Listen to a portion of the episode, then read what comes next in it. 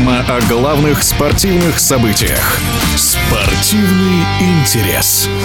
В первых российских чемпионатах были непредсказуемые качковатые футбольные поля, и никто не знал, куда отскочит мяч. Теперь же самое непредсказуемое исключительно вне футбольных полей. В нашем эфире футбольный эксперт Александр Ухов. То, о чем говорили сразу после Суперкубка «Зенит-Локомотив», когда Лока проиграл питерцам, то есть об уходе Николича из команды, наконец подтвердилось. Руководство РЖД не совет директоров «Локомотива», а именно руководство РЖД, как информируют источники, состоялась встреча с Николичем, где ему было предложено покинуть официально пост главного тренера команды. Николич, опять же, как сообщают информированные источники, не сопротивлялся, но настойчиво потребовал неустойку за его уход. Руководство РЖД согласилось. Сумма 3 миллиона евро. И здесь вот что любопытно. Стало известно, что вполне вероятно покинет пост и генеральный директор Владимир Леонченко, а на его место придет нынешний директор по маркетингу Николай Кошкин.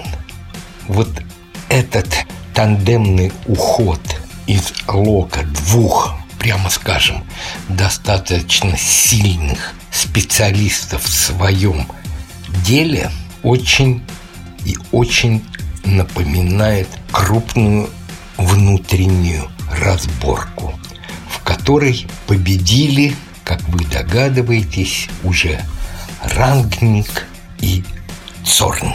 Два человека, которые пришли в Лока совсем недавно. Теперь возникает вопрос, кто же станет главным тренером вместо Николича. Времени ведь на поиск нету.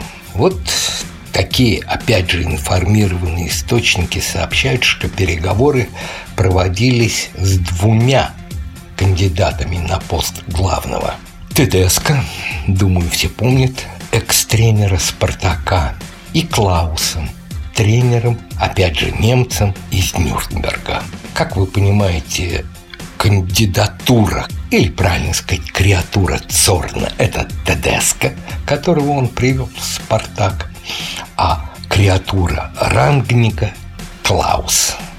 Думаю, что консенсус, конечно, будет найден, и я склоняюсь к тому, что креатура рангника победит. Но если Клаус и Нюрнберг полностью согласятся на те условия, которые им предложат.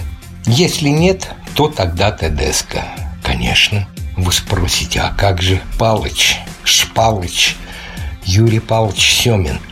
Его даже не было в лонг-листе, не говоря уж про шот-лист кандидатов на пост главного тренера Лока. А теперь давайте спросим у болельщицкой аудитории. Я имею в виду аудиторию Лока – довольны ли они такими изменениями. В нашем эфире был первый вице-президент Федерации спортивных журналистов России Александр Ухов. Спортивный интерес.